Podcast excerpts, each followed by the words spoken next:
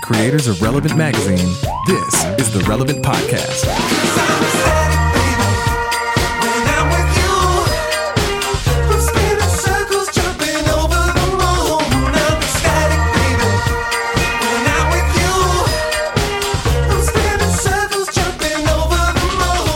It's Tuesday, May 28th, 2019, and it's the Relevant Podcast. I'm your host, Cameron Strang, and here with me in our Orlando studios on the ones and twos sitting in today, Clark Flippo.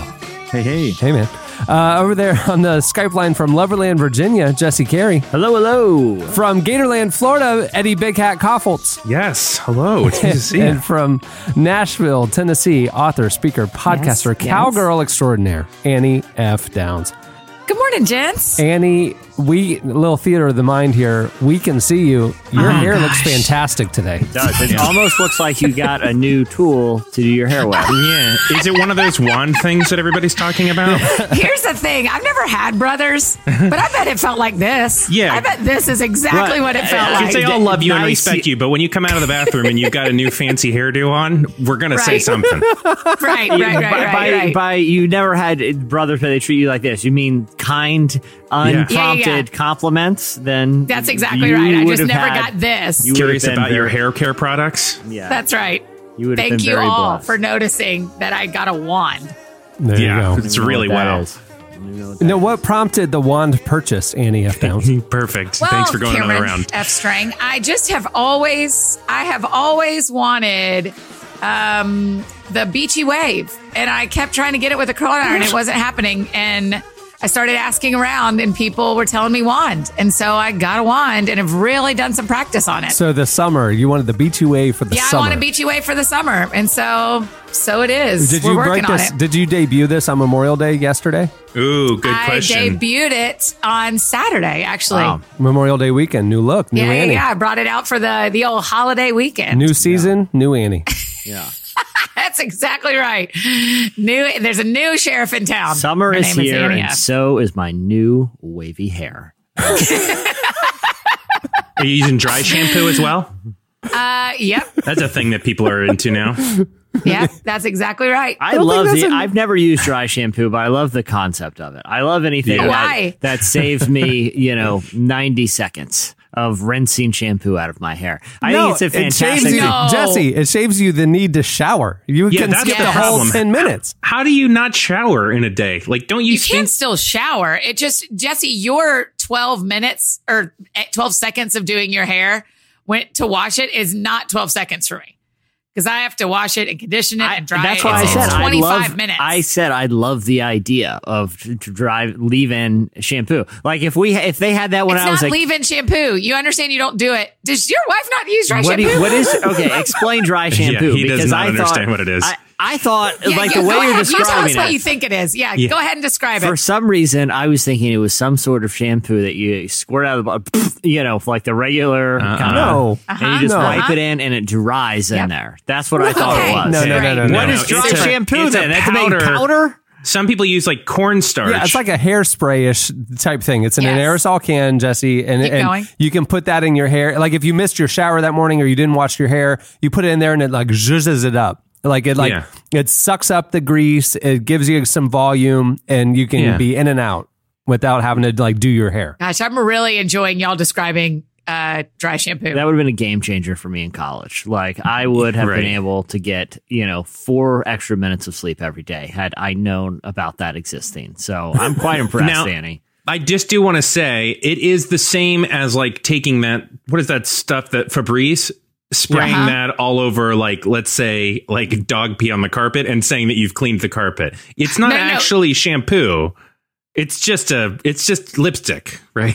no, no, no, it does actually deal with the grease and the and that part of your hair. So no, but where does it go then? It's all staying it, out there. It absorbs it. so then it's and just, then you abs- just shake it in. You just it's just Oh. like if you put uh, baby powder in your hair when you were a kid to to deal with. Did y'all do that as kids? To deal with it, baby powder is the original dry shampoo. No, baby powder in your hair only looks good when you want to do fake gray hair, and then it's hilarious. Yeah, when you wanna do an old it out. the look like 100th day of school. Cooper here. yeah. Check it out, guys. I- I- Silver fox in it. So Yeah.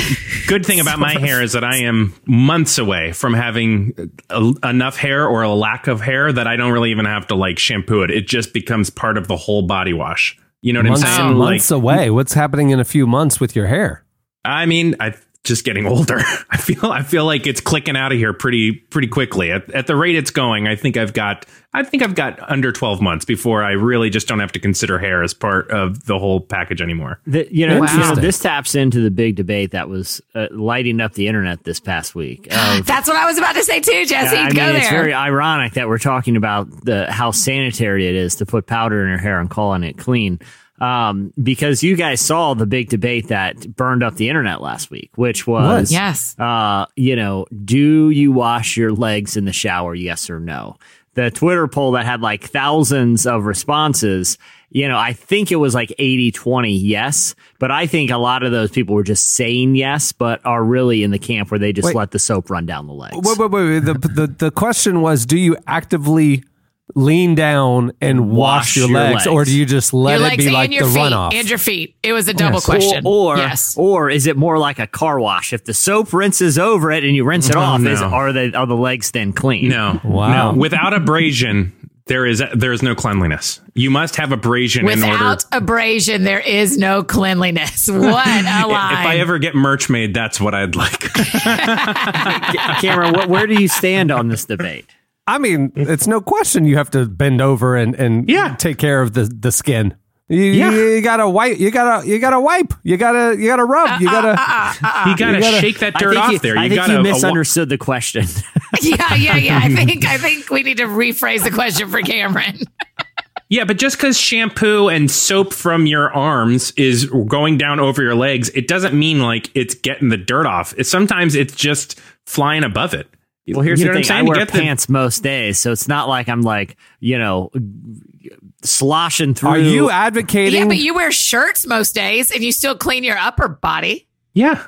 are you mean- advocating Jesse for the lack of of just All I'm saying is, if someone leg and feet cleaning? I I ha- I I I am not in that camp, but it but I understand the people who are there. I don't have a I don't have any issue with them. I'm not gonna I'm not gonna ostracize them. I think you know i i I can see why they would consider that clean. I mean, it's a lot of soap running down there, and it's a lot of And water. you know the difference for women is that we shave our legs, most of us. Yeah. And so you are in active communication with your legs far more on a regular basis as a woman than a dude. yeah.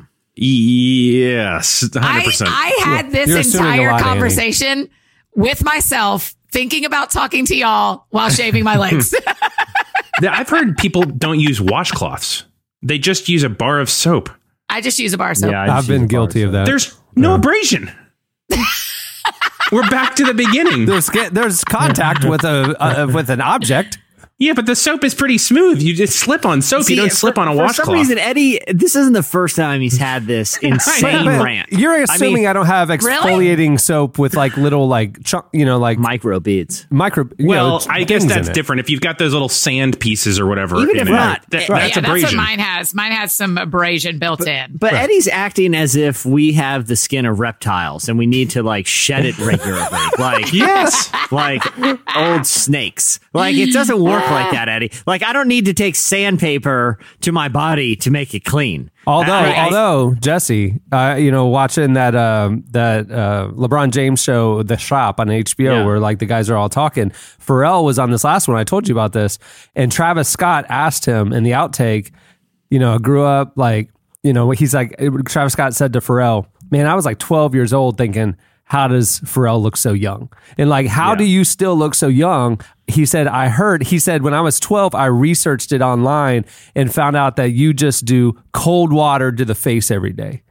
And, uh, Uh-huh. and Pharrell goes, well, yeah, cold water to the face, but you got to exfoliate, man. And so like, that was his secret is you got to exfoliate. So maybe Eddie's onto something that like Oh, he, oh, to yeah. look young and smooth like Pharrell, exfoliation is the key. there has got to be some at least dead skin and also uh, just kind of like surface level dirt abrasion. You cannot smooth over it. Eddie takes probably three hour showers, and this conversation is getting ridiculous. like it makes no sense. We need to get a real scientist on here and ask Different him grits about, of yeah, sandpaper. Ask him or her about this. My my exfol my my my determination is how gross was I yesterday? Like if it's a normal Mm-hmm. office day, I'm soap and water and I'm good. If I'm like working in the yard like this weekend, we're we're scrubbing. We're we're, we're really yeah. we're getting in there Yeah. with the with the washcloth. Can, speaking, can we talk for just a second? I know we don't like to throw back very much, but you had some men who were fishing right at the edge of your Yeah. dock. Yeah, Is this still a thing? What's their level of cleanliness? Ve- very low. Uh, Oh, they they appeared on Saturday, and I Okay. went out there again with the speaker and walked it all the way to the dock, which was about ten feet from them. And then I played techno music, and they didn't come back all holiday weekend. So Oh, wow. So You've so done you, it. So you, you you've realized they have an aversion to like E- uh, EDM. yeah, EDM and and and quietly fishing in my backyard uh, do not go well. So Yeah. hopefully, hopefully, message was sent and received. We'll see. But- Okay. Did you guys have really- a good holiday weekend? Did you have fun Memorial Day? I assume Annie, you had some sort of like fireworks extravaganza with friends at the I lake or wish something. I didn't because I was traveling. I had a great weekend. I traveled and spoke uh, at a church on Sunday morning. Um, but I played with my friends. I had a good time. But no, we didn't have fireworks, which is really hard for me. That is that is Fireworks is very not sad. for Memorial Day. I know, Oh, but, you- but fireworks Cameron, are good for Yeah, any. kick it off the summer. That's it. There's never That's a wrong. exactly. If you're gathering friends and you're and there's a grill, uh, like shoot some fireworks off. Why not? Man, there is just something great about summer. I know fireworks Oh, are always appropriate in the summer, so we will we will get them out. But we did not this weekend. Did y'all? Did y'all shoot off fireworks? No. I just I heard the fi- I heard fireworks going. I, I had my fireworks fill in Montana a couple weeks ago. Yeah. I Yeah, had you've- I had I had Eddie's worst possible weekend, which meant hanging out with neighbors and a little cul-de-sac cookout. Oh. Eddie Eddie likes to live in his ivory tower there in Gainesville, staring down on the people who are unfortunate enough to have purchased a home in close proximity Did, to him. did you know these people, or were you just meeting them at the grill? No, no, I knew them. I Okay. I actually know my neighbors, Eddie, and we're we're we're quite close. And They, yeah. No, that's the thing. Like we're in Montana, and and Jesse was getting like he's like on a text string with like the guys who happen to live on his street saying, "Hey, we're uh-huh. gonna go out to the pub on Friday," and like they all hang out. Like I don't get it. I don't get it. I They're don't know all why that's so weird for because I've I've like mentioned that to you guys before, like i i you know, in casual conversation, and you guys are think that's so weird. Annie, do you think this is weird? To, to I love it. No, I think it's great. Yeah, I, don't mean, we purpose we moved close to one of our closest friends, so I also like one of my neighbors, and they do that stuff too, where they you- like bring people from the neighborhood over, and it's all right. The problem is, is if it backfires, and you're like, ugh. Now I got to know this super crazy weirdo, and and I can't escape the party because they live right, right. there. You- You're right, Eddie. It's better to assume the worst case scenario and just Yeah. avoid meeting people altogether. I agree. Like I think every yeah, person I meet, like when I'm at church, Oh or, you know, gosh. or you know, they turn around to greet the person around you. You know what? I'm, I'm hands are going in the pocket. I'm gonna, or I'm getting on my phone acting like I'm texting No. because all of these churchgoers could be no, no, no, crazy no, no. people Doing who the I don't doing the know. hello at church is no different than just waving hello to the neighbor as they walk their dog or something. That's fine. We're not going to exchange lunch with the random person who sat behind me at church. You know what I'm saying? Yeah, exchange, I'm do you not- I'm exchange not- names with them? What? No. Uh, no, usually it's just good morning, morning. That's unbelievable. That is unbelievable. Uh, uh, That's the whole point. You're supposed to say greet them with your name. Nah. Uh, big Oh update behind the scenes. Um, Yeah? Clark has been knocked off, and Chandler has appeared. Chandler. Chandler, There you go. So, Chandler, where have buddy. you where have you been this morning? Um, just a real simple question. we just started on time, and then he showed up. Yeah, traffic was worse than usual. So. I, I Just to be clear for everyone 10:03, listening, we we, so. we start at 10 a.m. Eastern, which is pretty deep into your typical workday. But I'm sorry, traffic was bad, Chandler. Chandler, I'm just glad you're here, pal. Yeah, we're glad you made it. Uh, we have a great show in store for you today. Coming up later, Louie Giglio joins us. Uh, he has a new book coming out uh, called Not Forsaken, and uh, we talked to him about that. So stay tuned, Louie Giglio. All right, well, moving the show along, it is time for. Slices. All right, what do you have, Jesse? Guess what? It's a twofer.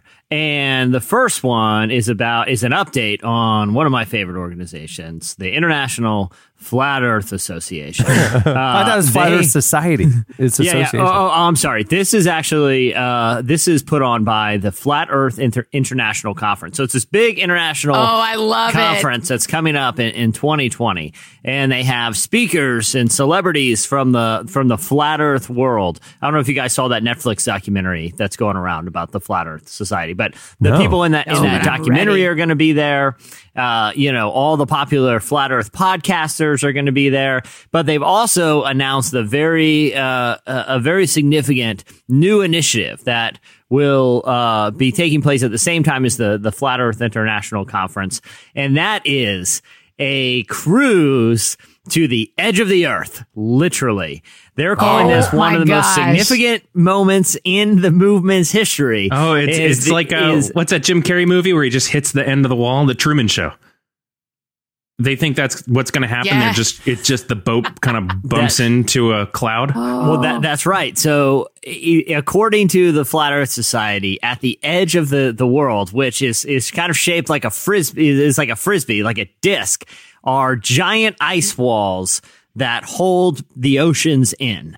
And Wow. you know, according that. to them, no one's you know, no one uh, that isn't involved in the conspiracy of of perpetuating the uh, myth of the the globe has ever been to the ice wall. So this will be a chance to once and for all prove to the world that there is an ice wall at the edge of of what we know as so planet much. Earth. So, I mean, this could, I mean, I like it because this could potentially be the end of the flat Earth movement. Like it's a bittersweet thing because obviously they're they're not going to get to the ice wall, but I like that they're putting their money where their mouth is. The only other guy we've seen do this is that dude who shot the steam powered rocket up in the air and tried to get a good look at things uh, and lived to tell about it. I did love him. I really Unfortunately- respected his moves. Yeah, unfor- he was he was planning on running for mayor of California. Unfortunately, his experiment was inconclusive. Mayor So- of California, you say?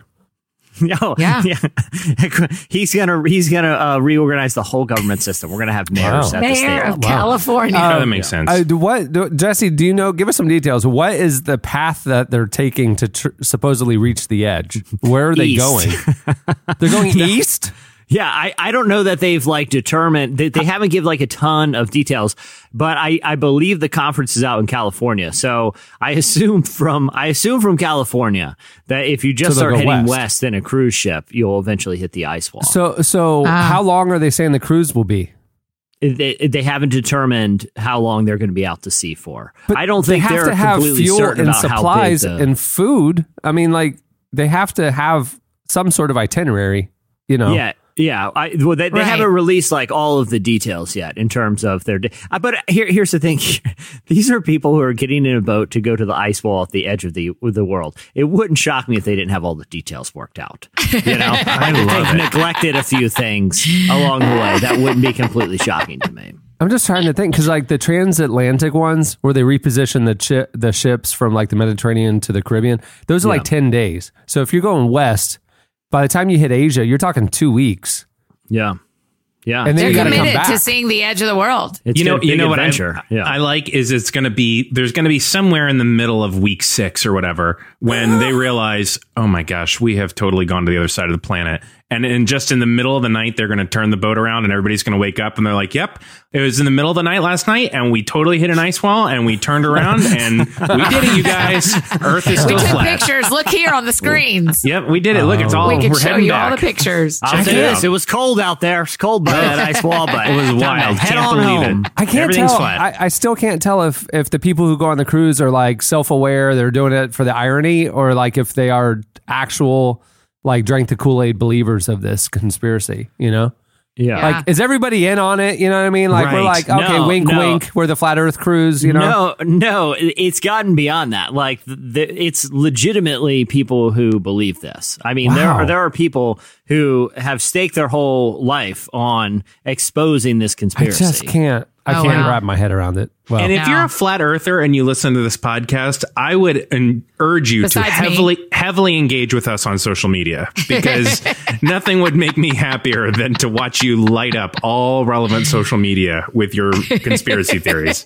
I would love that too. And I, oh, you know, I just think it's so interesting. I always get yelled at when I say that I think it's interesting by the internet, but I just think it's fascinating. like what what what part of it do you think that's fascinating? That people actually believe this? Yeah, or yeah, yeah. That there's that there are people who are smart, kind, good citizens who are very convinced this is true. Yeah. And I just think that is fascinating. I know, Yeah. I- but I will say this: I would rather go on this cruise than so many other themed cruises. Like so many of those themed cruises just seem, and this actually will lead into my other slice. Like if you could say, oh, a twofer. If you Oh, could yeah, say, yeah. I I could go either go on the DC Talk reunion cruise or Yes, the Flat yes. Earth cruise, Yes, it's yes. not even close. It is Yeah. not even close. I know? 100% am going on the flat earth cruise because I need to see inside what is happening. Like, do they all get together and just have a good laugh about this when they know no one's watching? Or what, what are they laughing at? Like everyone's laughing at them. Like y- Right. They I are I just know. like,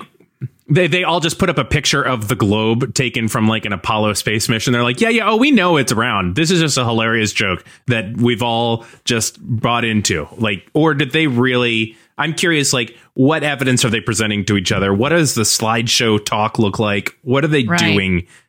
It, you know, behind closed doors. I'd want to go to this. I, I here's the thing: if you're asking me to spend multiple weeks with people who believe in the flat Earth so much that they'll take a cruise to a mythical ice wall, or people that paid several thousand dollars to watch DC Talk play again, I'm choosing the flat Earthers. Like, if that's, 100%. the- if that's how you're measuring this, would you rather hang out with Yeah. these type of people or these type of people? Yeah. Give me flat Earthers all day. Yeah, And- I'm and sitting that- by the pool drinking a mai tai with Meta World Peace every single day. Like, 'cause he's a, like uh, that's an interesting cruise. Yeah, yeah, exactly. Okay, so that actually, speaking of DC talk, that leads me into slice number two. Um, Yeah. and, and I, I had to do both of these because they're both too funny not to talk about. Okay, uh, I'm going to name four bands. Eddie, let me know what you think they have in common. Yeah, I, I know what they have in common. Go. I'm really excited Jars about of this. Clay, DC Talk, Petra, Whiteha- Whiteheart. What do those four bands have in common? I mean, they're all the I would say the soundtrack of my my youth and middle adulthood. Cameron, Annie, what are your thoughts about those four CCM legends? Well, I know the I know the news, so I get I, it. I sadly know as well because I follow relevant, on Twitter. and, but and uh, There's Dan been a new development this Dan, morning. Dan Haseltine from Jars went was not happy about our coverage this morning on Twitter. Really? So, here- so Yeah, here's what happened. They hold announced. On, hold on, Cameron. Can you give us a tiny bit more? Just a No, no, tiny I, bit more. that's part of the slice. Don't you worry. It's okay, coming. okay, It's coming. Please. So, I love So- that junk. I, So- I woke up to a lot of mentions this morning. So yeah, I saw Wow. that too. I saw it too, and I re- and, and I wanted to talk about this because we have found ourselves in a beef with Jars of Clay. That's the real Oh, slice here. why? So, why? I love that- those guys. That's okay. I want to. I'm going to explain that. So, Jars of Clay, DC Talk, Petro, Petra, Whiteheart, members of each of those bands have announced that they are forming uh, a a Christian rock supergroup. Okay, it's it's Kevin Mack. Notably, I feel like most notably for our readers, Kevin Max and Daniel Haseltine from DC Talk and Jars of Clay are involved. I love Dan. Yeah. And so they're Yeah. going to start this uh, this Christian rock supergroup and play covers of, of the songs that they made famous. Sure, it, no big deal. So we we we Sure, obviously big we deal. are going to do a, a write up about this and tweeted about it. Now, let me ask you guys if you think this is particularly mean spirited. Because if okay, it, it- Annie, if you had to put Jars of Clay into a genre distinction, what would you say the type of music that Jars of Clay makes is? I you're asking me to get in the middle of a fight that I don't want to be in the middle of. You're involved. I'm sorry. I'm um, dragging you into this. you have I to think make a that they decision. make Christian rock music. Okay, here's what here's what I over the weekend I was promoting this story and I said Uh huh. I said like DC Talk, Petra, Whiteheart, and I you know the CCM Superstar reunion tour is happening. Prepare to get rocked softly. Like I don't soft rock. I don't feel Hey, I still go pretty to the grocery store and hear Jars of Clay music. I mean, it's perfect soft rock. It's great. if if you could if you're like hey the the genre of music of soft rock name one band that personifies that I'd be like probably Jars of Clay. They rock pretty softly. Uh, Like, Flood, Flood was a banger, Yeah. but after that, they kind of chilled out a little bit. But bit. I mean, they may consider themselves more like Americana or something like that. But it's definitely like in the rockish. I mean, but like if I left the zoo sounded like some sort of like Beatles thing. Like, pop, there's a pop rock, maybe? Is it like pop rock? I mean, it's Yeah, like it's yeah. pop. I It mean, is, it's, yeah. yeah. But for but for some reason, Dan Haseltine, the the front man for Jars of Clay, was not happy about being says being told that he rocks people softly. He took uh-huh. to he took to Twitter and he called us a quote unquote edgy publication and accused us of getting funding from colleges that don't allow students to dance. Like in his mind, we are being underwritten by the city council from Footloose. Like so this that isn't a is- slice. You just want to have a fight on the podcast. No, Hold on. sli- so let's let's let that break you it down. don't have the other side of the fight on the podcast to fight there with. are Oh. No, that's not how this works, Annie. He There threw are schools a punch that- on Twitter. there are schools that I'm take out advertising. twice as hard, like our president has taught us. I'm sorry. What did you say, Eddie? There are schools though that advertise, I'm sure within the pages or whatever, uh, you know, website of relevant that may have strict rules for their kids, but it's not like we are out looking like we're like, okay, let's scour the world for schools that don't let kids dance. And then those are our only sponsors. Listen, I will say this, and I don't want to speak for uh, I don't want to speak for relevant or the ad sales team, but if there are any schools that forbid dancing that would like to fund us entirely, we are ready for your phone Yeah, calls. come on, like we bring it will, on. we will hear you out. we'll take it all. No You wanna write a dancing. check? We're no- good. Yeah, no, ex- exactly. Please give us a call. But no, we have found ourselves in the beef of a lifetime with those CCM uh, super group. I woke, yeah, I woke up to this morning just like you, Cameron, shocked and kind of excited to find ourselves in this type Clearly. of beef. You know, I like I like Dan Haseltine. I, I, he's great. Yeah, he's great. I've kno- known him professionally for the whole run of Relevant. I've always liked them. I like their music. They were always kind of like the good Christian group in my mind. Yeah. You know what I mean? they, Like ju- they played at relevant studio like within five years ago. They're not like they're so that, mm. Jars I mean. Ke- Kevin did. Kevin played in the relevant studio. Kevin did. Yeah, yeah, yeah. Not Jars. Yeah. Yeah, I like Daniel. I'll send I you like Dan link. Haseltine too. I think he's one of the softest rockers the world has ever oh seen. my gosh. And Why are you doubling down, man? I'm trying to smooth it out. No, he. This is personal. this is personal. You. So what's I your think slice? soft rock. I This think is the, one of the weirder a- parts about you, Jesse, is how much you love this kind of stuff. That's why I I'm dying to know your Enneagram I don't number. know why. I don't know why he thinks soft rock is an insult. There's a lot of great soft rock bands. Cameron Eddie, you guys seem like you're you know neutral in this, and you seem very yeah. against this feud. Annie seems the most upset. Well, as an Enneagram 7, I don't like pain, so I don't want to I, fight. I love just wanna pain. I love it. conflict. I love going blow to blow with a guy like Dan. No, no, no, but no, but he is like he's written for us uh, a lot during the Yeah, past Dan yeah. Haseltine. You know, Yeah. Well, he likes to write for those quote unquote edgy publications that get their Uh-huh. funding from universities that don't allow dancing. Yeah. September That's a 2013. pretty good. I'll give him. I'll give him that. That's a pretty funny thing to say. Pretty funny. Yeah. Pretty good. The September 2013, uh, they played in Relevant Studios, and you can hear how hard they rocked. I mean, real, real hard. Yeah, I know because they met my kids, and I just looked it up. Jars But of they- Clay. Jars of Clay played in the Relevant Studios September 2013, oh. and, and it was the hardest rock show you've ever seen. It, we they literally we that's why we had to move out of the old building. They just burned the place down. Wow. Yeah. So well done, guys. just left it in a pile of rubble after just being rocked. Faces rocked right off the stage. Oh, y'all All right. What do you have, Eddie? are the best well, people. I mean, I could have stayed on that forever, but I um, there was an interesting survey that came out that is uh, if very quintessential Bummertown survey, but I'm going to just do this because I'm a four and I'm okay living in this kind of stuff. Um, so it was a kind of an organization that focuses on counseling and counseling issues, and they did a survey of like 2,000 adults. And they asked them a real simple question. They asked them if they have someone who they can turn to uh, to confide in. And I think generally would say like, oh yeah, I bet most people have someone to confide in. But it found out that a quarter of people said that they do not have anyone that they can confide in. Not one person. And to share their true feelings. And 90% of those surveyed said that they downplay their emotions even to those that they are confiding in so that they don't worry them. So I, I was curious about this because it's really saying, and, and there are a lot more stats, and we can get to it throughout the slice if we want to, but just generally and initially, how does that strike you? One in four people to say that there is that means no, one of us sitting here would say Yeah. they have no one.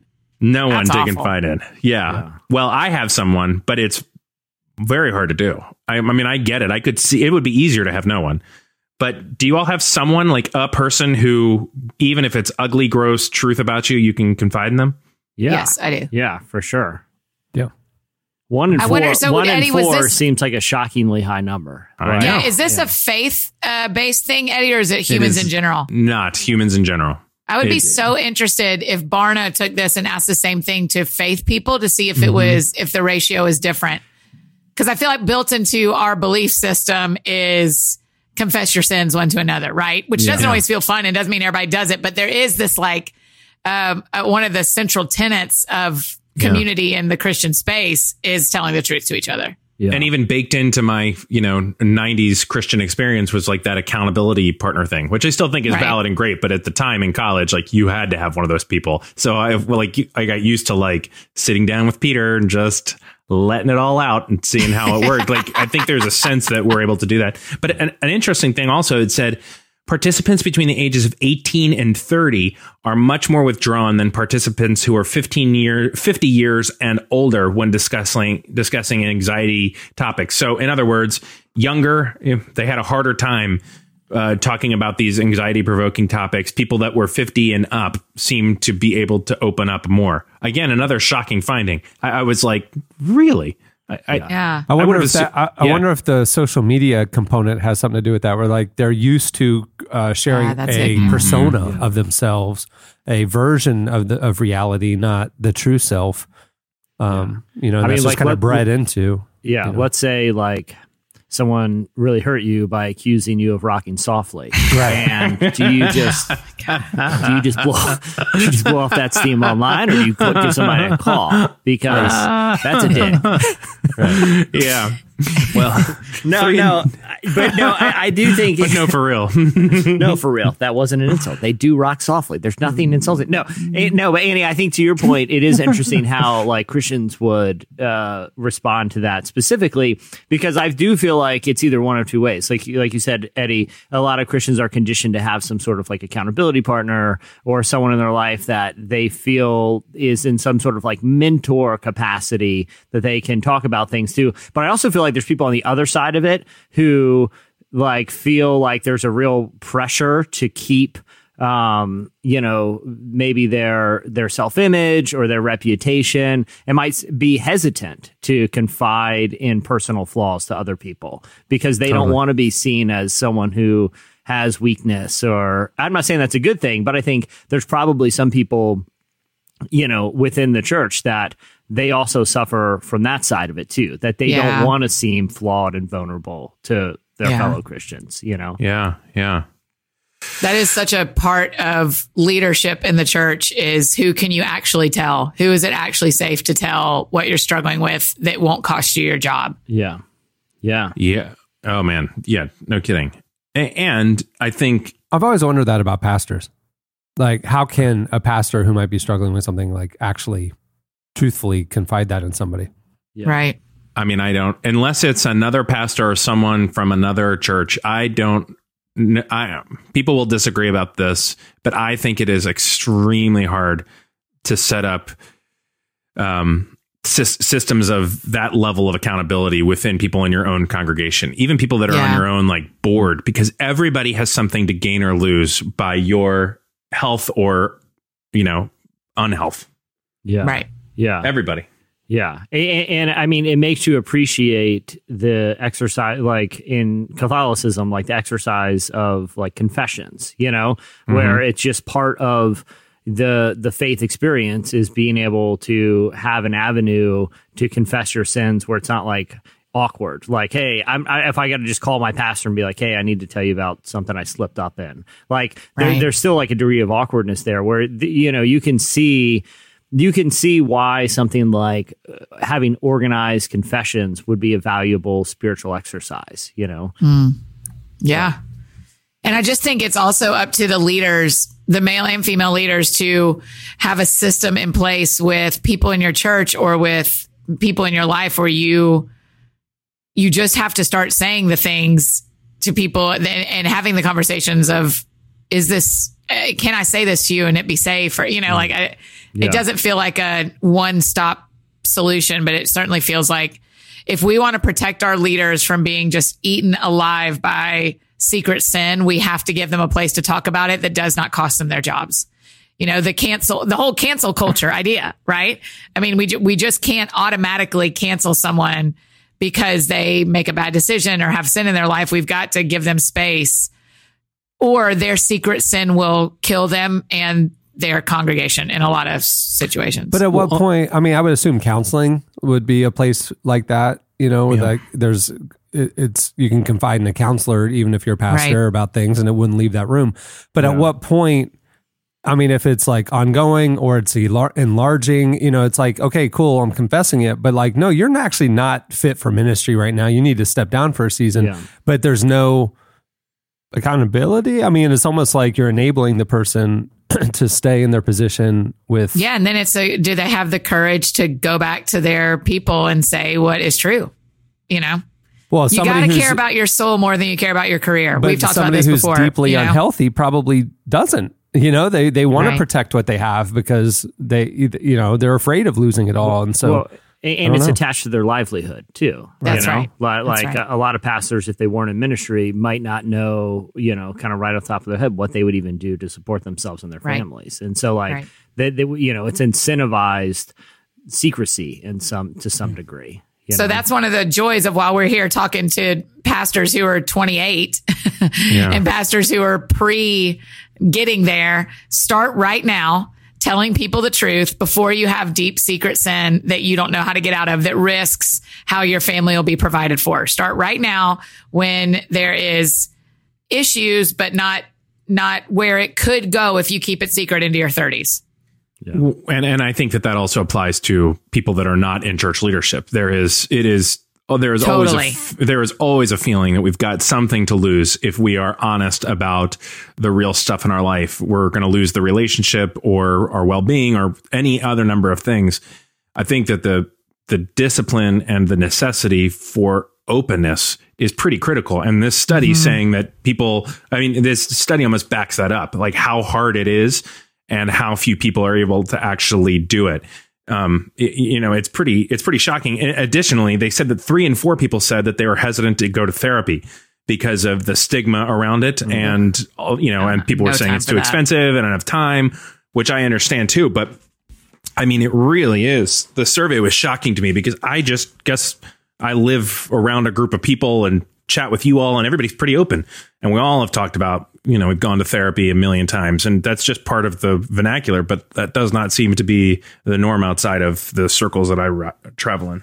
I was I was watching uh, an interview. I guess he kind of made the rounds for a book or something. Howard Stern was doing interviews, and I saw Yeah. one he did on CNN, and he was like talking to the interviewer about how he th- feels like um, he's known Donald Trump for decades, and and he said and he said I just really feel like he would benefit from going to psychoanalysis, and he hmm. just kept yeah, using I saw the same thing. he kept Cameron. using the phrase psychoanalysis and like instead of just ther- therapy or counseling like it Yeah. just it almost makes it sound scary and medical and you know what i mean it's just Yeah. like like they're gonna put wires on you and like i don't know it's just like that's i think the common perception of counseling like it's like Yeah. psychoanalysis or you're going to see a shrink or you know it's like it's Yeah. scary and weird you know but Yeah.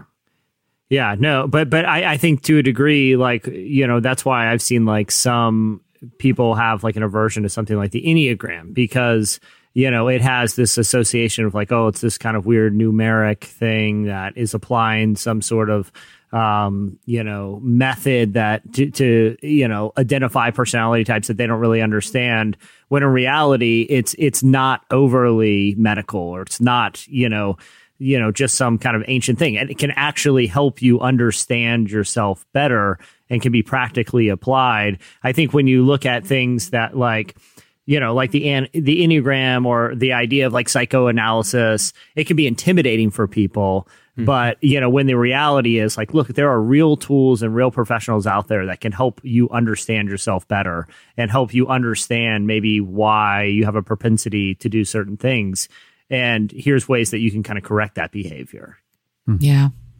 interesting all right what do you have annie Well, equally as important, not at all. Um, you guys, I think you know this about me, but I got a new, I moved into a new house a few months ago and something that a couple of my friends have kind of been uh, bugging me about is getting an alarm system and having some sort of like, say, because I'm gone so much and blah, blah, blah. My, especially some of the dudes that are in my life are like, we need you to get an alarm system. We would feel better about your life if you had an alarm system in your house.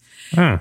And yeah, in a very nice way. I mean, they're just Yeah. some men who like care for me and feel protective of me. Annie, as someone as someone who also cares about your well being, may I suggest if if you're not into the security system idea, at the least you could do is booby trap your house like Kevin McCallister every time That's you right. got in town. That's I right. feel Yeah, like that- I I feel like that's yeah. obvious, but Okay. I, for some reason I feel like you need someone to tell you that. Yeah.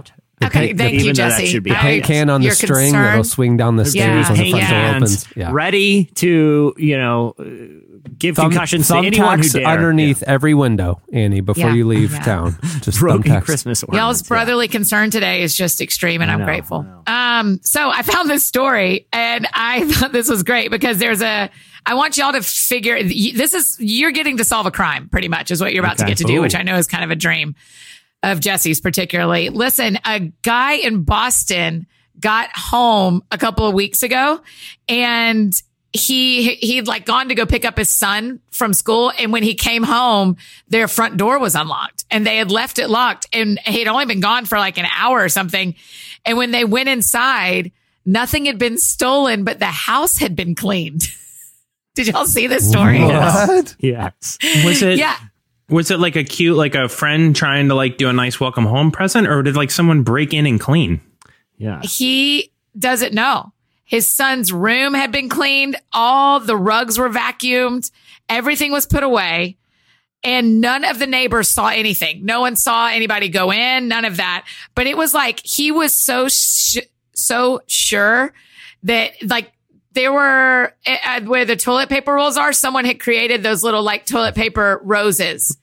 Like, like Oh, literally they wow. cleaned his whole house and then left. And that is what do you guys think happened? For for some reason and can that person be the person who breaks into my house? can for some reason I don't know why, but like when you're like describing this slice and you're talking about everything that had been cleaned in the house, vacuuming the the the the kid's bedroom straightened Yeah. up like all of that seems like oh this is a charming little story i don't know why but when you when you move to the fact that there were toilet paper roses this became absolutely chilling for some and reason And here's the other Like, chilling that's like, part. okay they th- didn't touch the kitchen.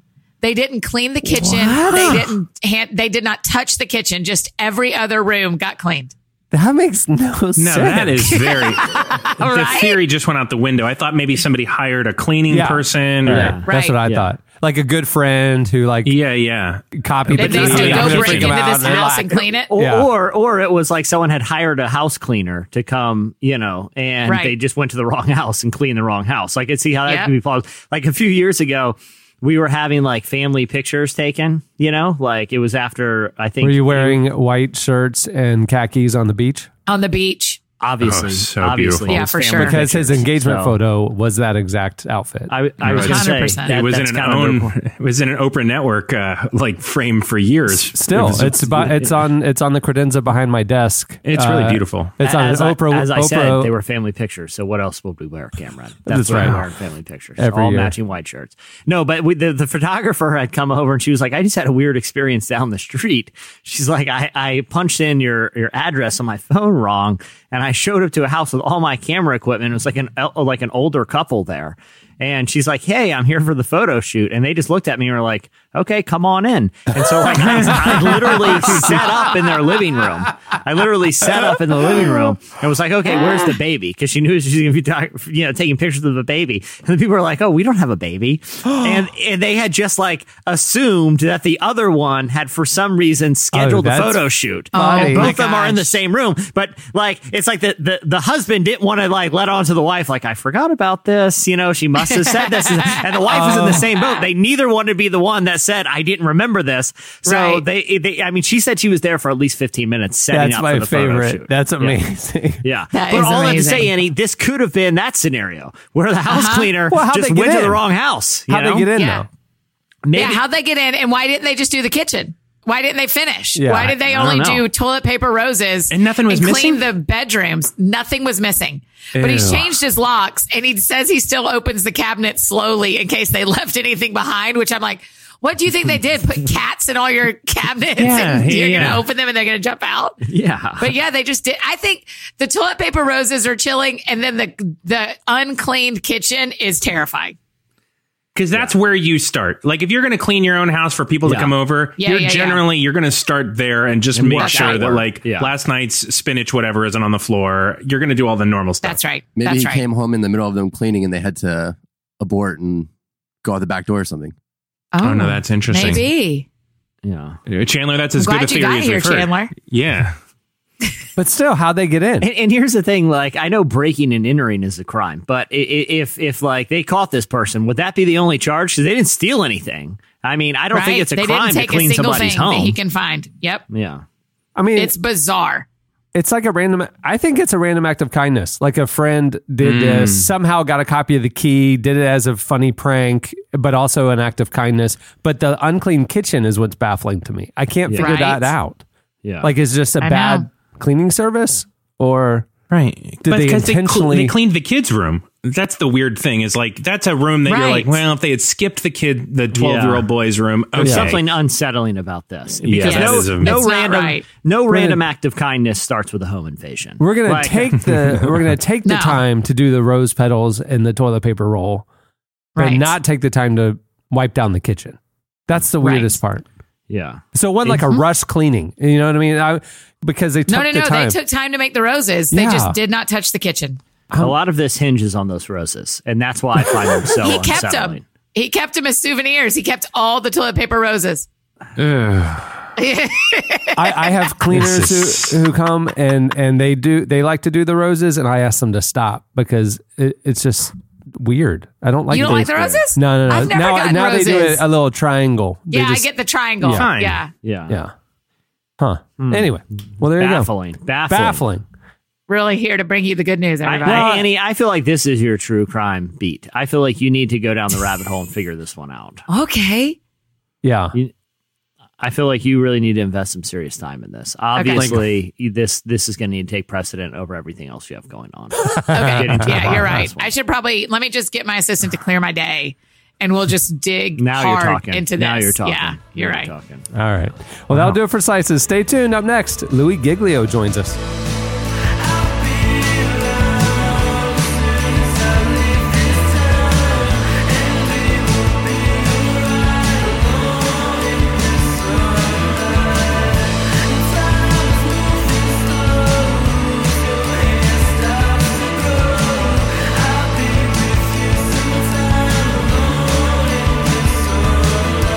You're listening to You Know. The song is Sunlight. At the beginning of the podcast, you heard Yeasayer with the song Ecstatic Baby. Well, today's show is brought to you by Squarespace. Whether you need a landing page, a beautiful gallery, a professional blog, or an online store, it's all included with your Squarespace website. Creating a site with Squarespace is a simple, intuitive process. You can add and arrange your content and features with a click of a mouse. You can even design a best in class online store with Squarespace's award winning templates, customizable settings, and more, all without a single plugin uh, including all the tools you need to track inventory, process orders, and send custom emails in one intuitive interface. Squarespace Commerce allows you to understand every aspect of your business. Right now, Squarespace uh, is offering relevant podcast listeners a special deal. You can go to squarespace.com slash relevant for a free trial. When you're ready to launch your site, use the offer code relevant to save 10% off your first purchase of a website or domain. I've used Squarespace for years. You'll like it. Louie Giglio is the pastor of Passion City Church in Atlanta and author of the new book, Not Forsaken Finding Freedom as the Sons and Daughters of a Perfect Father. We recently spoke with Louie about the book and how framing our primary view of God as a loving father can change our outlook on life, faith, and our personal callings. Uh, Jesse, you talked to him. Yeah, I was I was really interested uh, in his approach to this book because you know, as we were kind of talking, he's, you know, as he kind of put it into context, everyone has a father. Everyone has someone in their life that, um, you know, when they think about what it means to, to, to have a father, you know, they have an individual connected to that. But, you know, kind of he, how he wanted to position this book is it's so important to have a correct view of God as a father because it really frames your entire faith. And uh, here, here's here's how he he put it. Yeah, well, the main idea, you know, behind the book is that we can know God as a perfect Father, and I've been sharing that message. I, I want to say for 30 years. It really impacted me when I was a college student. Um, one of my mentors was sort of channeling A.W. Tozer, and Tozer's the one who said, what comes into our minds when we think about God is the most important thing about us. And he went on to say why in the same quote, he said, We tend by secret law of the soul to move toward our mental image of God. And that rocked my world because I knew all these attributes about God, but I didn't really quite know how to put my arms around things like everlasting and uh, sovereign and just.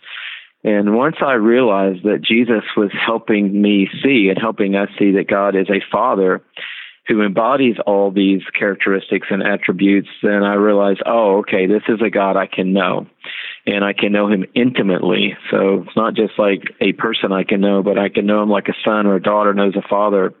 So I've been on that journey personally for a long time, and it really has revolutionized my relationship with God. And I've been preaching that message for decades now and been understanding that when you know you preach that message uh, in a fatherless generation or where there's a lot of broken images of fatherhood in the generation, then you have to address that because for a lot of people, you know, they've told me directly, I mean, like literally word for word, hey, thanks for sharing all that. But if God is a father and if he's anything like my dad, I'm out.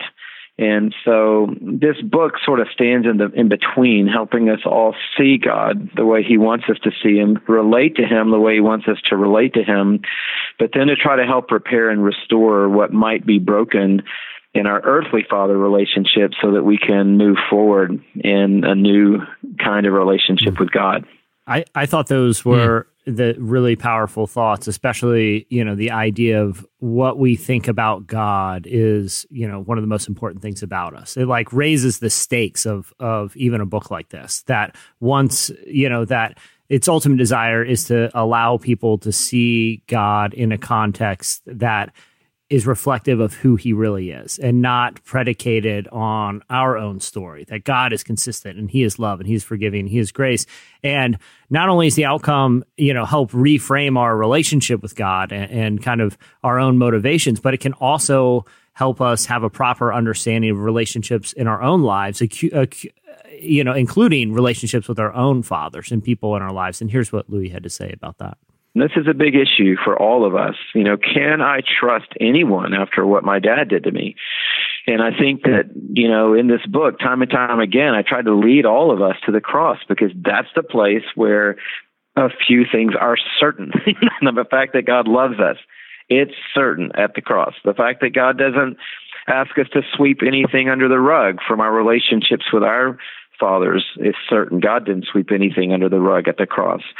The fact that He's trustworthy, that we can de- we can depend on Him, that's stamped in stone at the cross. And so I try to lead people there and help them see and build a confidence in this God who's already given everything He has for them, so that He could call them sons and daughters, and build up from that, help people reframe their identity and once people reframe their identity to try to take them the next step down the road, Jesse, and that's to see, okay, if I am a loved son or a loved daughter, if I have a new family tree and a new power source and a new relationship with God, then how can I tap into that to go back and be a revolutionary agent in the affairs of my life? Hmm.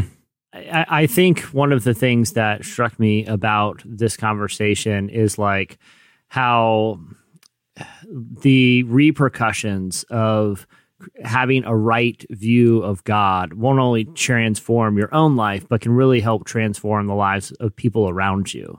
Because you know you, you start to treat them differently. And and and you know it, it shows why understanding God as you know someone who is loving and does show grace can really help us live those things to other people when we understand it correctly. And, you know, one of the things he kind of talks about in the interview and in his the book is how ultimately it kind of, you know, this framing of God as this loving, caring father can ultimately help us kind of rewrite our own stories. And here's what here's how Louie explained that. Man, if I could just sit with, you know, and I know this is a tough journey for a lot of people, and I I empathize with people who don't even want to go there. But if I could just sit with them and say, listen, you are not a victim to divorce or dysfunction or abandon or whatever label has been put on you. You are a revolutionary agent in the power of God. And you are a part of a victory story and not just a part of a victim story. And I believe this is what the enemy is, you know, holding people down with is the, the past. And God is just beckoning all of us to step with him into the future. The the the other thing that I you know I, I talked about with with Louie as it pertains to the idea of God as a father is you know I wanted to get his thoughts on the story of the prodigal son because I feel like when a lot of people think about God the Father you know, one of the things they think about is the illustration that Jesus gave in that parable. And Louie had a really interesting observation about the father in that story that I think really showcases um, the the nature and character of God and why that parable um, is such a powerful metaphor to show us who God is. And, and here's here's what he said about that. Man, I can't think of a more poignant and clarifying moment for him to show us the Father. I mean, this Father is is right in his indignation. He would be just in his punishment at any level, but yet he runs. Uh, you know, this just blew the minds of his of his listeners when he painted a picture of this dignified father running down the road and embracing his son and kissing him and looking past the the muck and the failure and the embarrassment and um, and then clarifying for us the gospel, which I I think is the power of this story that the gospel is not about being good or bad; it's about being dead or alive. And he says this time and time again. My son was dead, but he's alive again. And he was talking contextually, obviously, that you know he was dead to me the moment he told me I wish he would die and give me the money. Um, but that's the parallel of the whole gospel, We're going from death to life. And so I think everything we need to know about God is in this story. Yeah, it's it's hmm. it's a such such interesting thoughts, Eddie. I was kind of watching your face. What what did you think? Kind of especially that last point of seeing God as this God who like pursues his lost children. Well, I mean that is the that like that's the difficulty. I, I, I thought I just started thinking about my own like, yeah, I felt that and I felt pursued, and sometimes I felt like God is very distant. And when he said in that first point about you're filtering God through the lens of what you know as a father, or you know having right. been fathered, like all of that starts to come into. I mean, it was just making me think about like that's that's right. That's the difficult balance of Uh, how do we really perceive the truth of God and how are we running all that through our own stuff? So that's yeah. just what I was thinking about as I was listening to it. Yeah. Yeah. yeah. It, you know, I, I do think that there that that point that he made at the end that God doesn't see us as good or bad. He sees us as dead right. or alive. You know, yeah. his his children are either alive or they're dead, and he wants us to experience life. And uh, you know that's ultimately what that you know the gospel is all about. But it's a, it's an awesome book. Uh, obviously, Louie is like we're. Talking about. It's a great book. I've read a bunch of it. It is really good. Yeah, he's just and he's a great teacher. You know, yeah. like like as good of a writer and communicator as he is, which he obviously is. He's got a massive following, but he's a great Bible teacher too. Yeah. So the book's called Not Forsaken, and uh, yeah, I definitely encourage people to check it out. There you go. All right, that was Louie Giglio. Uh, stay tuned. Up next, it's your feedback and a little bit of Ask the Cast.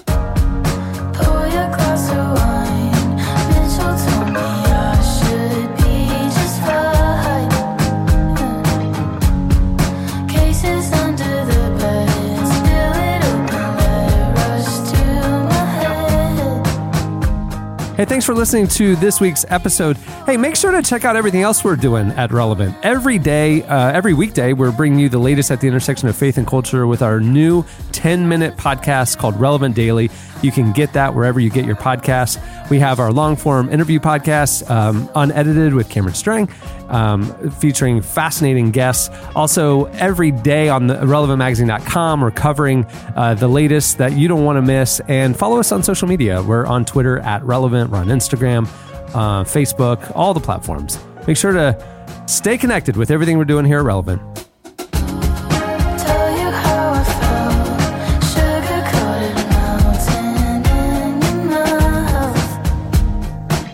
You're listening to Clairo. The song is Bags.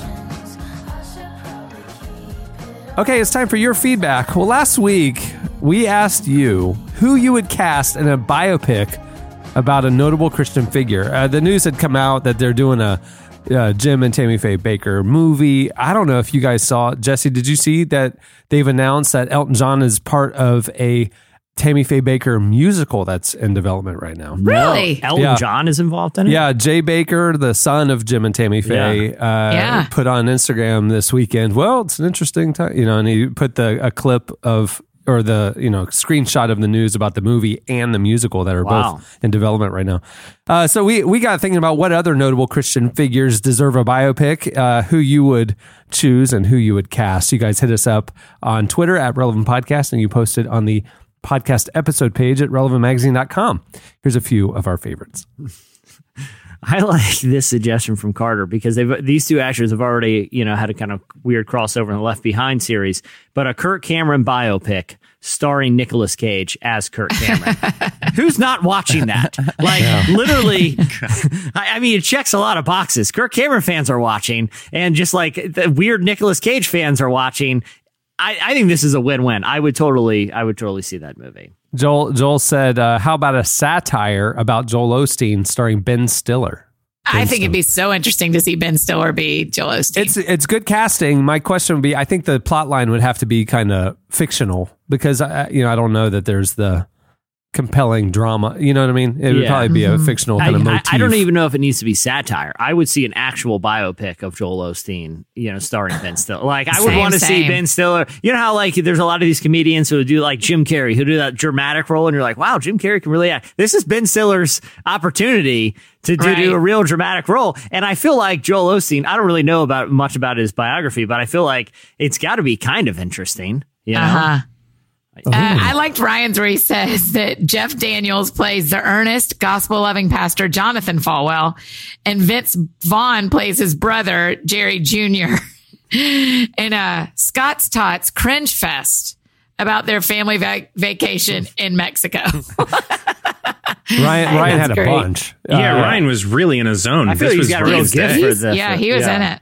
Yeah, uh, he said another one. Ryan said was uh, Christian Bale reprises his Vice prosthetics to play James Dobson in a House of Cards style drama called Baby Christian about the machinations of the religious right prior to the 2016 elections. I mean, Ryan, Ryan is just, wow. he's in the Matrix. I, yeah, I was gonna say that's that's a legit Netflix series. Like, okay, I'm seeing that. You know, like Yeah. that totally works. yeah. Well, there's Yeah. a bunch more where those came from. You should check them out. Um, uh, Mostly um, Ryan's. Mostly Ryan's. yeah, on the Twitter feed. like I said, Bryce got a real gift for this. Yeah. Okay. Um, so every once in a while, we we we we flip it up a bit and we do an ask the cast. Well, last week we tweeted out like if you had any questions for the cast, hit us up, and you guys did not disappoint. There were a million questions that came in. Uh, here are a few. I'll, I'll lob them to the team. Um, Okay, ready. Okay, so Tate asked, I've worked for a Christian camp for the last five years. That seems like a long time to work for a Christian camp. Next Thursday great. is my last day. Oh wow. How do you guys think I should go out? Mm. Wow. that gate that you haven't gone out for the last five years, go out that one. That's Yeah. how you go Hey, out, listen, buddy. listen, burn, burn every bridge. And I mean yeah. literally. I mean, And Jesse, you're I'm with you. Yeah. I mean, listen, you've worked there for five years. You've done what you've needed to do there. Clearly, Yeah. the time has come to go down in a, in a blaze of glory. And and I think I think what he needs to do is assert his authority. He needs to go Lord of the Flies on this situation. Mm-hmm, just assert assert your authority over the entire camp. You know, just become just raise up an army of campers to take over that Mm-hmm. place. You know, Eddie, I I feel like you're kind of on the same page with me here. Oh yeah, I, I think it's a slow walk around the camp on your last day. You've got your your big backpack on with all of your stuff. Yeah. You just walk into the cook.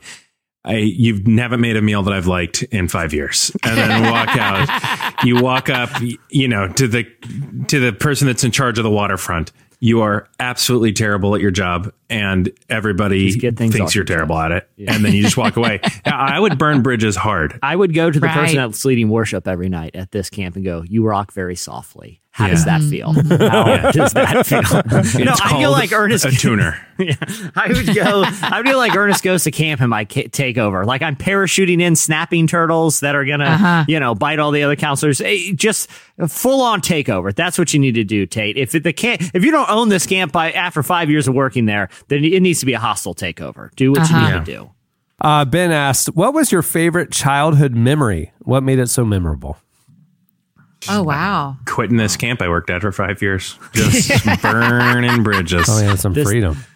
the satisfaction when I told that worship leader just how soft he rocked us. Oh, it, I think about it every night before I go Oh, to sleep. Just a really fun memory. Annie, what Eddie, I was feel your? like it was you and I having this conversation, but uh, there's a teacher, a pastor who talks about um, the, our favorite memories from childhood are us having these moments of Eden, and we spend our lives looking for that again.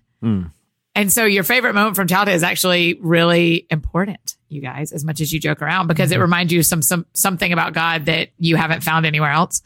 Um, but my answer is I used to um, love my grandmother. We had like um grapevines at our house and picking the grapes with my grandmother. It used to be like one of my very favorite things in the summer. It would be go out and pick the muscadine grapes. So that's my funny. answer. What's, Yeah, Eddie- mine is similar. I mean, I think I went to the Grand Canyon as a kid, and that was really moving. I feel like that was the first time I ever had like an experience that I that there might be something other than myself in the world. But I also think just like Uh-huh. swimming in my grandma's pool, and she would make lemonade and hang out at her pool. Were just the sweetest Yeah. moments ever. So that's why I always this time of year, even though Florida is wretchedly hot, hanging out by the pool all day just feels right. Like like I should be doing it. Right. I, I remember one right. time it was like around Christmas, and this one like just meant, means a lot to me when I think back. Is you know my parents. I'm not even we're- we're listening. all gonna Yeah, go- I, I'm You're not all gonna go to I'm not even. France. It's, it's just I've known this guy for to too long. And you know, I got in a big uh, Yeah. beef with my cousin Biff about uh, Yeah, a buzz yeah, yeah, about some pizza the night before. It's a whole thing. Sure. Yeah. anyway, long Anyhow. story short, they ended up leaving me behind, and I Right. set so many booby traps to see. To see those robbers get hit with paint cans, it was just a great time in my childhood. Right, you know. right. Oh, I Really well you. positioned booby traps. Uh, Rachel asked, "What words of wisdom do you wish your younger self had?"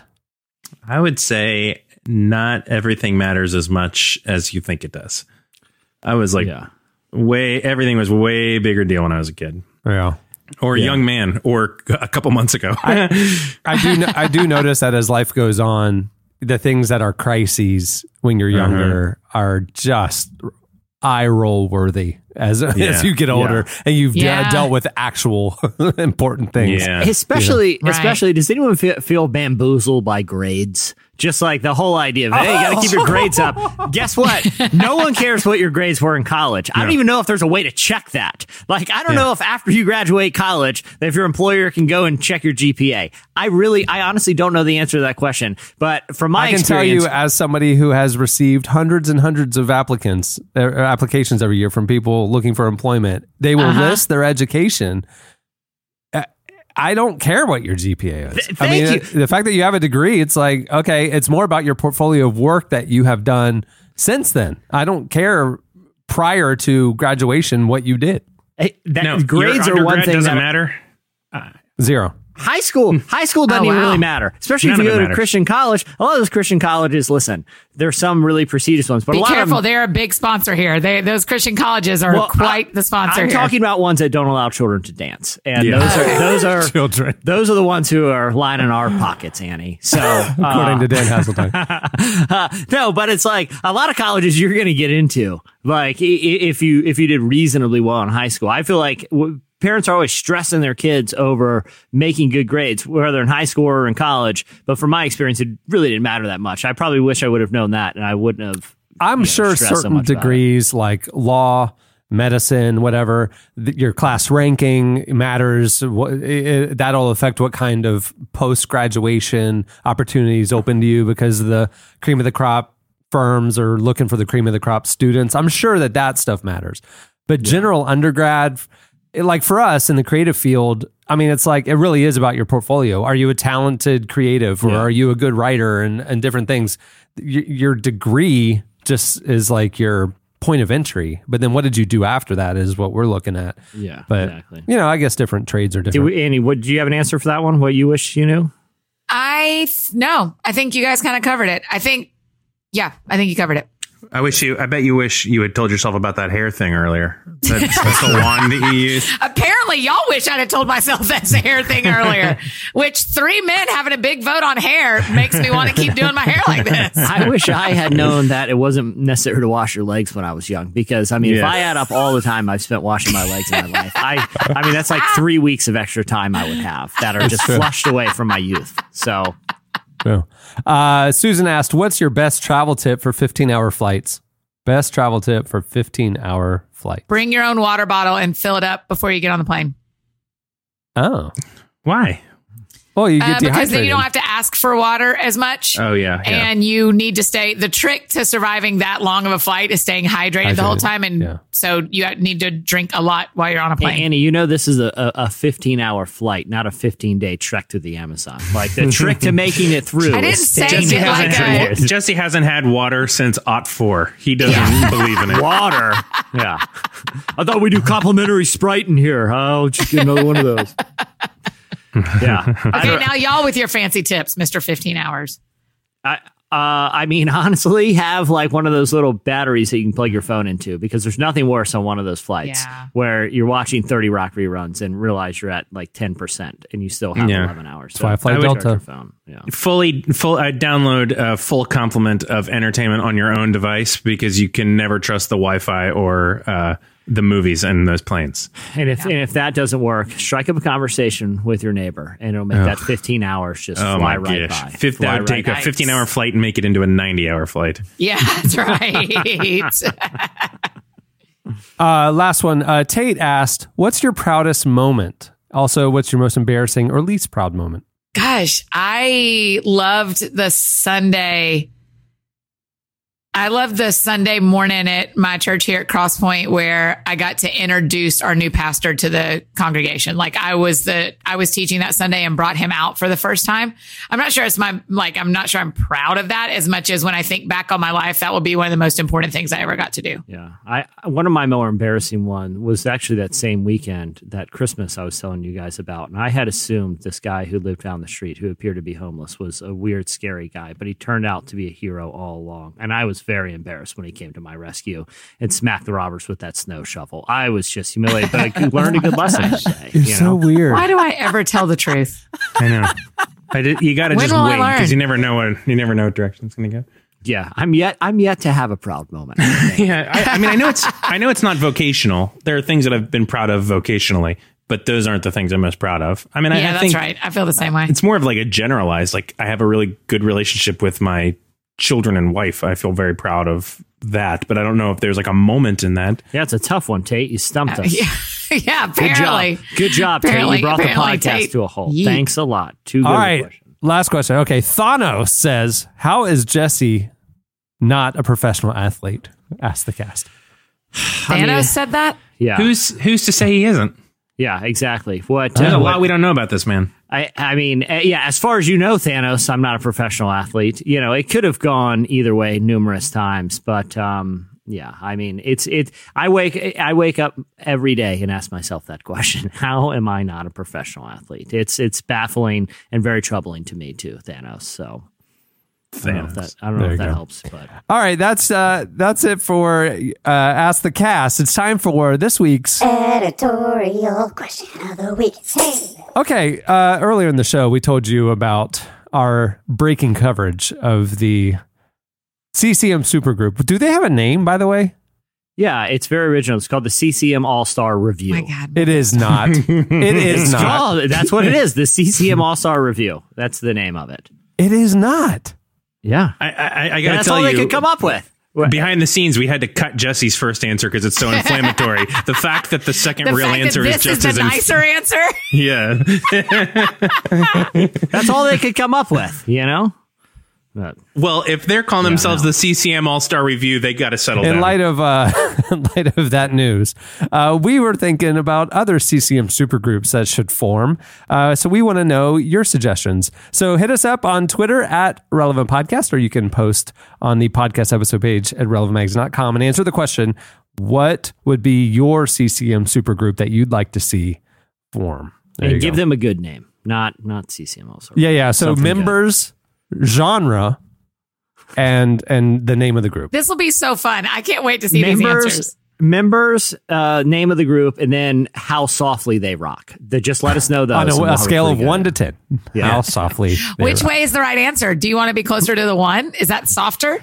i mean that's a that's a matter of opinion you know Yeah. i mean Well, it doesn't one- need to be a matter of opinion because Wait, people are one about to give us scores. One would be the least amount of rock, the most soft.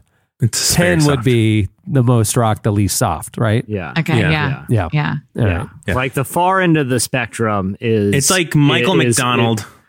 no the On- far end the far end of the rock is is is flood is that's about as hard as you can rock softly right No, no, Yeah. no, no. Yeah. Well, no. I mean, but but what about like Stryper and, and all that, or or Yeah, what Stryper about Was it like one of the guys in Whiteheart? Flood's a five, right in the middle.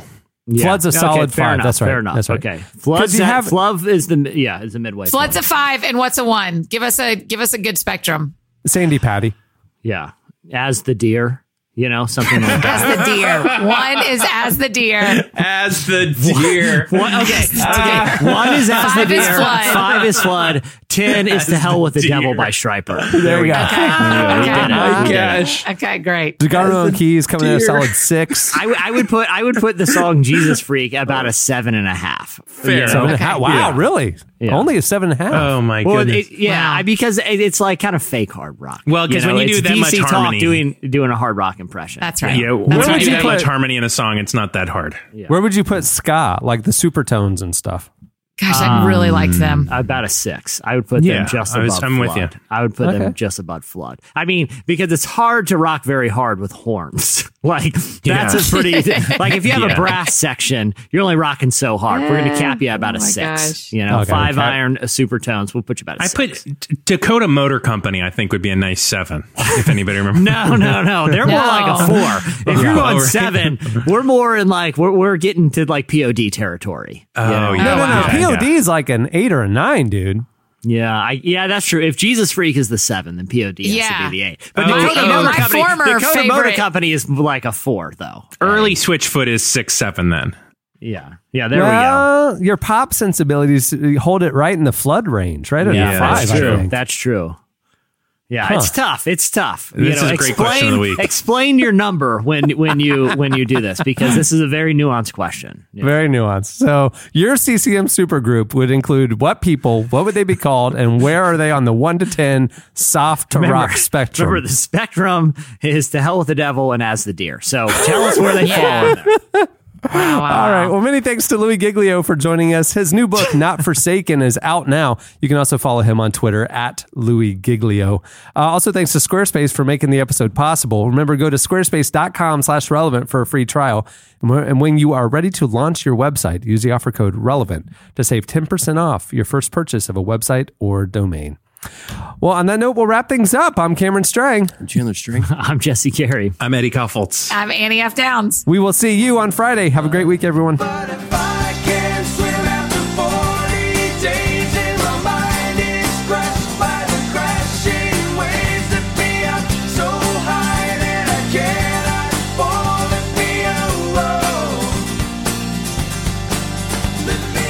Thank you for listening to the Relevant Podcast. If you like what you heard, be sure to leave us a review on iTunes. Check out other shows from the Relevant Podcast Network in the podcast section at relevantmagazine.com. And while you're there, browse exclusive podcast merchandise at our online store. Make sure to subscribe to Relevant Magazine. Info is available at relevantmagazine.com forward slash subscribe.